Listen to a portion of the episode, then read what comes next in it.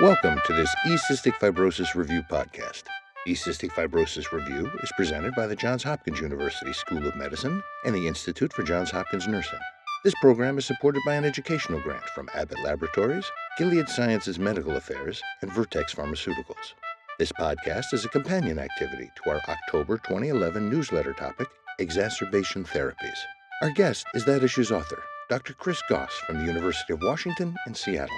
This activity has been developed for the cystic fibrosis care team, including physicians, nurses, respiratory therapists, dietitians, social workers, and physical therapists caring for patients with cystic fibrosis.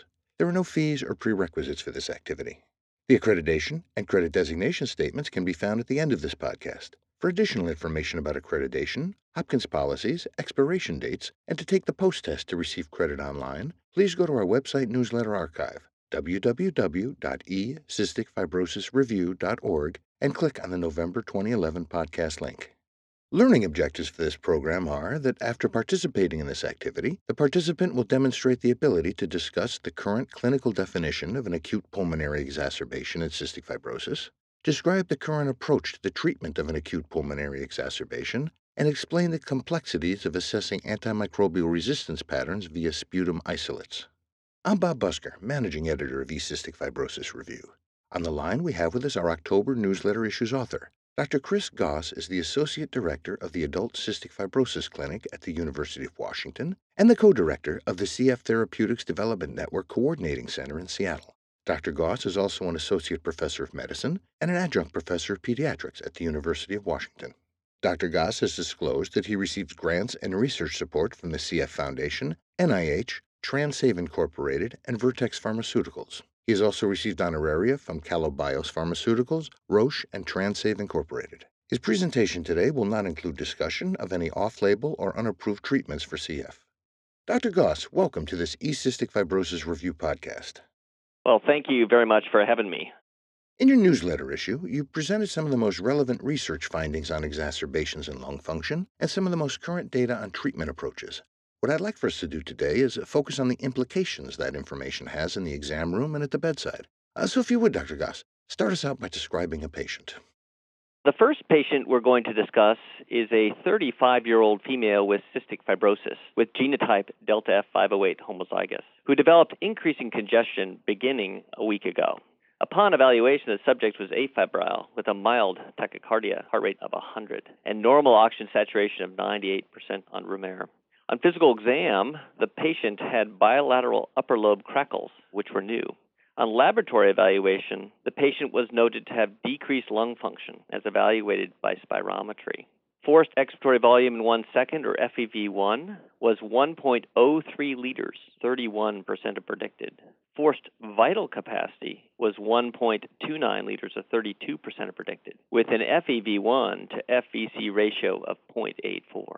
Prior FEV1 was 1.15 liters, and the prior FVC, or forced vital capacity, was 1.53 liters, representing a significant drop in her lung function. The patient was chronically infected with Pseudomonas aeruginosa and Staphylococcus aureus. I just want to break away for a second to let our listeners know that the patient's radiograph can be viewed in the transcript version of this podcast. So, now, my first question, Dr. Goss, a very simple question. Would we call this event an exacerbation? This event is consistent with an acute pulmonary exacerbation in a CF adult, with new onset lower respiratory symptoms, new crackles on physical exam, and a drop in lung function of greater than 10% of both the FEV1 and the FVC. It's important to note that there are no consensus diagnostic criteria for this clinical entity of acute pulmonary exacerbation. And there's no consensus also for the duration of symptoms that must precede the clinical presentation. And some clinical trials have used 3 or 5 days. The clinical presentation of these events will likely differ by age and disease severity. So young children may not be able to do spirometry. Also, it should be noted that dropping your lung function by 10% is easier when you have poor lung function because the magnitude of a 10% drop is much less. Based on the research you reviewed in the newsletter, how should this patient be treated? This patient should be treated as an inpatient unless adequate resources exist at home for home IV therapy and airway clearance. Now, even though the evidence is very limited, the patient should receive 2 drugs with activity against Pseudomonas aeruginosa from the prior isolate the patient had. One should also consider covering Staphylococcus aureus. It's important to note that routine maintenance medications and airway clearance should be continued during the current treatment of an acute pulmonary exacerbation. Let's look at follow-up for this patient. What would be required? It's an excellent question. Lung function should be checked at the end of an antibiotic course to document recovery, regardless of the site of treatment, either if they're getting antibiotics at home or in the hospital. Symptom resolution should also be documented. If lung function recovery does not occur, one should look for complicating factors impacting cystic fibrosis. These include asthma, allergic bronchopulmonary aspergillosis, and acquisition of a new organism. Briefly, if you would, Dr. Goss, what are the chief clinical implications of this event? Interestingly, upwards of 25% of patients do not appear to regain baseline function after this event. For subjects averaging more than 2 exacerbations per year, they may have a higher risk of death or lung transplantation. For subjects averaging more than 2 exacerbations per year, they may have a higher risk of losing 5% of their lung function based on an observational cohort study in Canada highlighted in the newsletter. It's important to note that this may not apply to other care settings outside of Canada, but the data is concerning. Thank you, Dr. Goss. Take us now to another patient, if you would. Okay, I'd be glad to. This is a 22-year-old male with cystic fibrosis, genotype Delta F508 homozygous, with mild pulmonary impairment, who developed increasing lower respiratory congestion and sputum production over the space of 6 days after a recent upper respiratory tract infection. He thought his symptoms would abate, but then he developed new-onset severe dyspnea. His parents drove him to a local emergency room where he was rapidly evaluated. His vital signs were notable for an oxygen saturation of 94%, but a respiratory rate of 28. He noted left-sided chest pain. He had a chest radiograph obtained, which noted a large left pneumothorax and clear evidence of bilateral saccular bronchiectasis consistent with cystic fibrosis. A chest tube was placed with resultant relief of dyspnea. And again, I want to let our listeners know that a radiograph of this patient is included in the podcast transcript. Now, Dr. Goss, this patient's presentation is quite a bit different from the first patient you described. Would we also call this event an exacerbation? This patient has clinical symptoms, again, consistent with an acute pulmonary exacerbation, but this time complicated by pneumothorax. Because of his pneumothorax, spirometry cannot be performed. This does not exclude a diagnosis of acute pulmonary exacerbation. Pneumothoraces can occur independent of an acute exacerbation or in the setting of an acute exacerbation, as in this case. The key risk is likely bronchiectasis abutting the pleura. Is there guidance in how long this patient should be treated with antibiotics? The current recommendations is 2 weeks. The evidence supporting this duration of therapy is weak. There are no clinical trials that have specifically addressed antibiotic duration in CF exacerbation. Looking at observational data in the U.S. from the Cystic Fibrosis Registry, treatment duration varies widely. I want to ask you about synergy testing of the organisms grown from this patient's sputum. Can that be used to guide the antibiotic treatment? A recent systematic review of the literature by Flume and colleague highlighted in the newsletter recommended against the routine use of synergy testing guiding therapy. Synergy testing is expensive, and in the one carefully designed prospective randomized controlled trial showed no demonstrable effect on outcome. Clinicians typically select antibiotics based on standard susceptibility testing of the pathogens from the prior sputum. It is important to note that synergy testing should be considered for selected patients, like those with highly resistant organisms prior to lung transplantation. Talk to us about dosing, Dr. Goss. In the case you presented, let's say this patient grows Pseudomonas sensitive to tobramycin. Should he receive the tobramycin once a day or 3 times a day? Is there an optimum dosing schedule? The standard approach to antibiotic treatment for CF patients infected with Pseudomonas aeruginosa continues to be the use of 2 drugs with anti-pseudomonal activity to improve antibiotic activity while reducing selection pressure for resistant strains. One of these agents is usually an aminoglycoside, and tobramycin is the most commonly used in the United States. In regards to aminoglycosides, once daily versus 3 times daily intravenous dosing has been evaluated in a systematic review by Flume and colleagues, reported in the newsletter. The current recommendations note that it is preferable to employ once-daily dosing for aminoglycosides compared to 3 times daily dosing. One of the findings in a well-done prospective clinical trial on aminoglycoside dosing noted relative protection of the kidneys in Q-day dosing. Once-daily dosing of aminoglycosides was graded as a C in the systematic review. This means that there is moderate or high certainty that the net benefit is small. In this specific patient, the one you described, what treatment was undertaken and what were the results? This subject received a standard 14 days of intravenous antibiotics with intravenous ceftazidime and intravenous tobramycin. The tobramycin was dosed once daily. The patient also had the placement of a small bore chest tube to drain his pneumothorax. The patient had full recovery of lung function and no recurrence of his pneumothorax after removal of his chest tube. Thank you, Dr. Goss, for that discussion and explanation. I'd like to shift our focus a bit to look at antibiotic selection. So if you would, Doctor, start us out with another patient presentation. This next patient is a 16-year-old male with increased congestion and sputum production. The patient had a sputum culture from 2 months before when he was in clinic. The susceptibility tests were performed using standard methodologies on this sputum with organisms based in a non-biofilm-based sensitivity testing. The sputum growth grew 3 different colony types of Pseudomonas.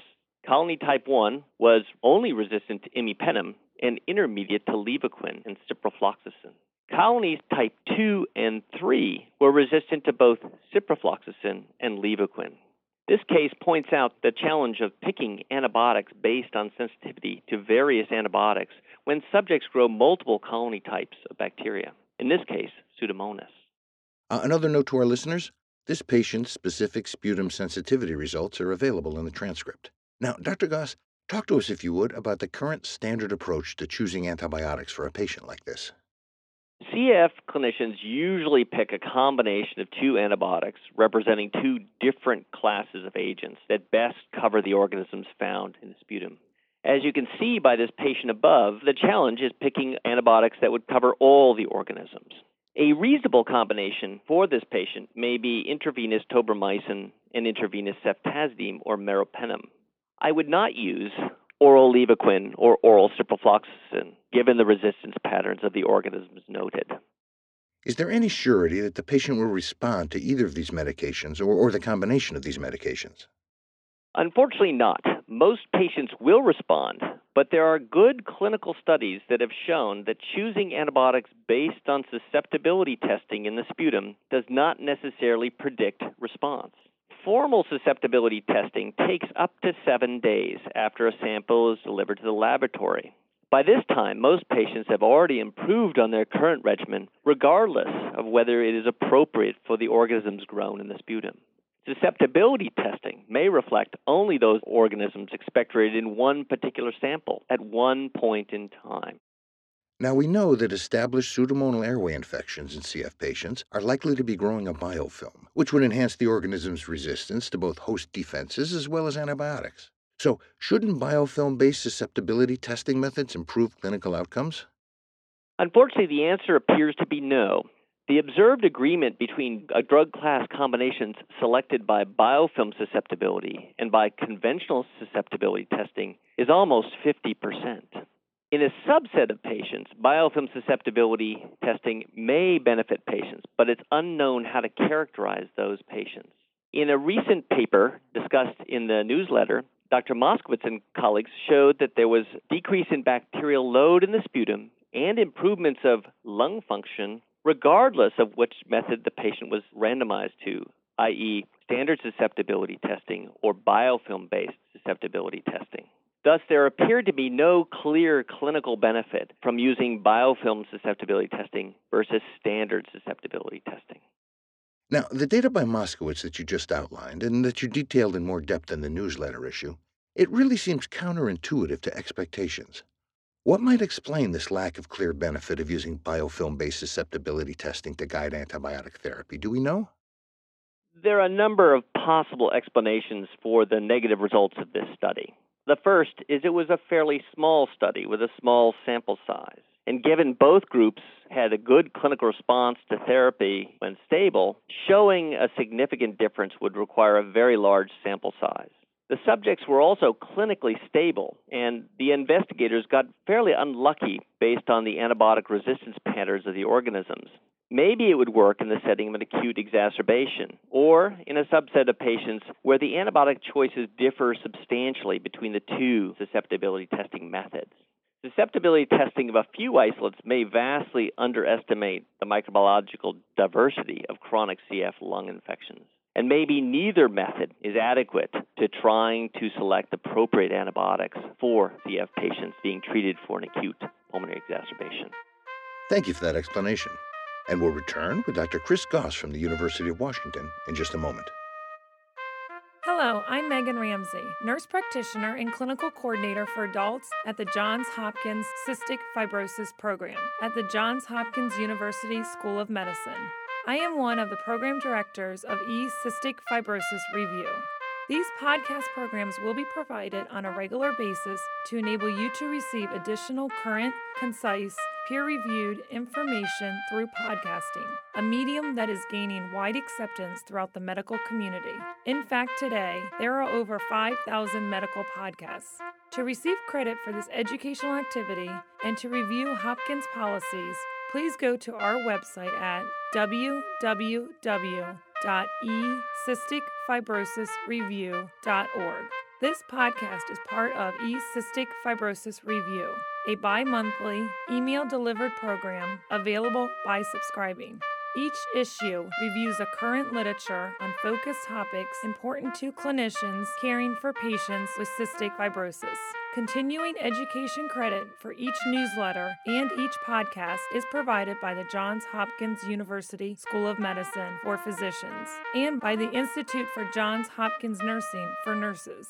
Subscription to E-Cystic Fibrosis Review is provided without charge, and nearly 1,000 of our colleagues have already become subscribers. The topic-focused literature reviews help them keep up to date on issues critical to maintaining the quality of care for their patients. For more information, to register to receive E-Cystic Fibrosis Review without charge and to access back issues, please go to www.ecysticfibrosisreview.org.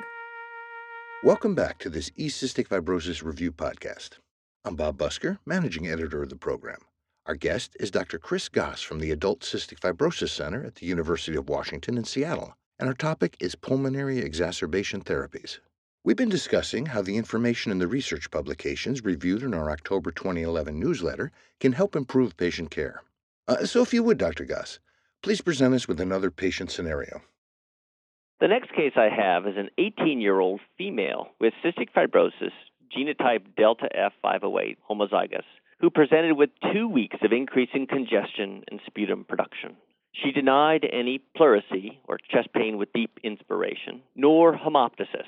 She did feel that her appetite was markedly decreased and had lost almost 5 pounds since her last clinical evaluation. She was afebrile in clinic with normal blood pressure and a heart rate of 75. On physical exam, her chest was clear without crackles, but did have scattered ronchi that cleared with cough and bilateral wheezes. Her lung function was as follows. Her forced vital capacity, or FVC, was 4.25 liters, 106% of predicted, and this is down about 100 cc's from her baseline. Her FEV1, or forced expiratory volume in 1 second, was 3.02 liters, or 87% of predicted, down 350 cc's from her baseline. Her FEV1 to FVC ratio was 0.71. Sputum culture from her last clinical evaluation grew 2+ methicillin-sensitive Staph aureus, 1+ Pseudomonas aeruginosa, and 3+ Stenotrophomonas maltophilia. Her chest radiograph was unremarkable, except for mild bilateral upper lobe bronchiectasis. She received 2 weeks of antibiotics, but did feel improved symptomatically, but had not had recovery of her lung function to baseline. Repeat sputum culture grew a new organism, and the same organisms noted above. The new organism was methicillin-resistant Staphylococcus aureus, or MRSA. Addition of treatment for MRSA led to resolution of her lung function back to her baseline in this case. All right, first question in this case. Which action or combination of actions potentially prevented more long-term lung function loss in this patient? This patient was followed closely in this case, including documentation of improvement in lung function rather than just symptomatic assessment. This assessment may have prevented unrecognized long-term lung function decline. In a recent paper by Sanders and colleagues, highlighted in the newsletter, upwards of 25% of CF patients do not recover to within 10% of their lung function that was a determined baseline prior to exacerbation. In this case, one potential reason for failure to recover was the presence of MRSA, not detected in earlier sputum cultures. Several recent epidemiologic studies have noted that MRSA may lead to more rapid lung function decline and earlier death in CF. It is important to document resolution of both symptoms and spirometry at the end of a pulmonary exacerbation to ensure that that event does not lead to incremental lung function loss. Talk to us about other potential reasons that a patient's clinical response to antibiotics may not correlate with antimicrobial sensitivities noted in the sputum. A recent work from Moat and colleagues outlined in the newsletter noted that Pseudomonas aeruginosa within each sputum specimen had tremendous diversity and that there was rapid turnover of haplotype through time. Isolates within a patient's sputum had significant phenotypic variation regarding virulence factors and, importantly, resistance patterns in patients in this study. Given this data, an isolate picked from the sputum may not be the dominant organism related to clinical decline. Antibiotic resistance patterns from that isolate picked from the sputum may have nothing to do with their clinical decline, and antibiotics tailored to that organism may not improve their symptomatology. Has the researcher uncovered other potential biomarkers for Pseudomonas that might correlate with acute pulmonary exacerbation? In the paper by Moat and colleagues, they found that isolates that produced excessive pyocyanin were more common in specimens obtained during the exacerbation compared to when patients were stable prior to the exacerbation and after recovery from exacerbation. This may explain potential increased virulence of their strain that they were studying. They were specifically studying the Liverpool epidemic strain, isolated from their clinical care centers. They also found that approximately half of the diversity in the study as a whole could be attributed to phenotypic diversity between isolates within the same samples. Interestingly, Moat and colleagues found very little haplotype variation during antibiotic therapy compared to periods of clinical stability, so it appeared the diversity decreased during antibiotic therapy. Thank you, Doctor. Let's shift our focus now to a more general discussion. In your opinion, what are the key knowledge gaps that remain in our understanding of pulmonary exacerbations? Some of the key gaps remaining in our knowledge regarding the management of acute pulmonary exacerbation were highlighted in the systematic review covered by Flume and colleagues in the newsletter. They include, what is the optimal duration of therapy? As I noted, we commonly treat for 14 days. That may not be optimal. An additional important question is, for patients infected with Pseudomonas, are two antibiotics needed? Often we use one agent of each antibiotic class based on susceptibility testing. Another important question that really is not answered is, are standard susceptibility testing methods of any utility in the clinical management of CF patients? I do believe that they are helpful to document the evolution of new resistant strains, but their clinical utility has not been shown. There's also a very important question about what is happening to bacterial populations and diversity before, during, and after an acute pulmonary exacerbation. I think the paper by Moat and colleagues has only highlighted the complexity of sputum microbiology, and I think many studies need to be done in this area. Let me follow up then on that last point. What other studies are currently underway, including research that has not yet been published, that might address these specific gaps? There is an important initiative supported by the CF Foundation to start to create the infrastructure to conduct comparative trials in the management of CF pulmonary exacerbation in real-world settings. Some have termed these clinical trials comparative effectiveness trials. A number of investigators have begun to work to also unravel the complexities of bacterial communities inhabiting the CF lung. These studies may help clarify the pathophysiology of an acute exacerbation and may help justify how we choose our antibiotics. A large NIH and CF-supported study is just beginning to try to evaluate the efficacy of identifying pulmonary exacerbations earlier using home spirometry and home symptom monitoring. This study will test the hypothesis that identifying these events earlier can improve clinical outcome in patients, both based on lung function and symptoms and quality of life. Until more evidence-based data becomes available, Doctor, what's your best advice for clinicians in managing exacerbations?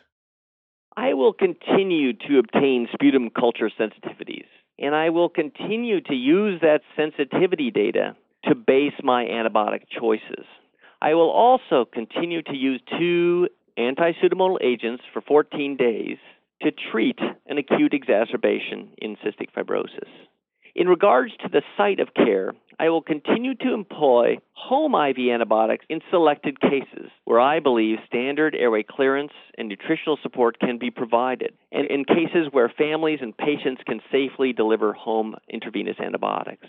In cases where I don't believe this can be delivered appropriately and safely, I would recommend that the patients continue to be hospitalized for 2 weeks. Dr. Goss, please take the final word on exacerbation therapies. Well, I think it's important to place pulmonary exacerbations in the realm of new therapies. My hope is that new therapies prevent pulmonary exacerbations and that they prevent the potential lung function decline associated with those exacerbations. I do believe pulmonary exacerbations are a very important clinical event in the lives of CF patients. They are associated with significant healthcare costs, quality of life, and increased symptoms and burden of therapies. I believe that if we can prevent them or treat them in a better fashion, more efficient fashion, we will improve the lives of our CF patients. Until therapies can be developed which actually prevent lung function decline and prevent CF lung disease. Dr. Chris Goss from the University of Washington, thank you for participating in this E-Cystic Fibrosis Review podcast. Well, I want to thank you very much for having me. It's been a great pleasure to be involved in this. This podcast is presented in conjunction with E-Cystic Fibrosis Review, a peer-reviewed CME and CNE-accredited literature review emailed monthly to clinicians treating patients with cystic fibrosis. This activity has been planned and implemented in accordance with the essential areas and policies of the Accreditation Council for Continuing Medical Education through the joint sponsorship of the Johns Hopkins University School of Medicine and the Institute for Johns Hopkins Nursing. The Johns Hopkins University School of Medicine is accredited by the Accreditation Council for Continuing Medical Education to provide continuing medical education to physicians. For physicians, the Johns Hopkins University School of Medicine designates this educational activity for a maximum of 0.75 AMA-PRA Category 1 credits. Physicians should only claim credit commensurate with the extent of their participation in the activity. For nurses, this 0.5 contact hour educational activity is provided by the Institute for Johns Hopkins Nursing. Each podcast carries a maximum of 0.5 contact hours. This educational resource is provided without charge, but registration is required. To register to receive E-Cystic Fibrosis Review via email, please go to our website, www.ecysticfibrosisreview.org. The opinions and recommendations expressed by faculty and other experts whose input is included in this program are their own. This enduring material is produced for educational purposes only. Use of the Johns Hopkins University School of Medicine name implies review of educational format, design, and approach. Please review the complete prescribing information of specific drugs, combination of drugs, or use of medical equipment, including indications, contraindications, warnings, and adverse effects before administering therapy to patients. Thank you for listening. E-Cystic Fibrosis Review is supported by an educational grant from Abbott Laboratories, Gilead Sciences Medical Affairs, and Vertex Pharmaceuticals.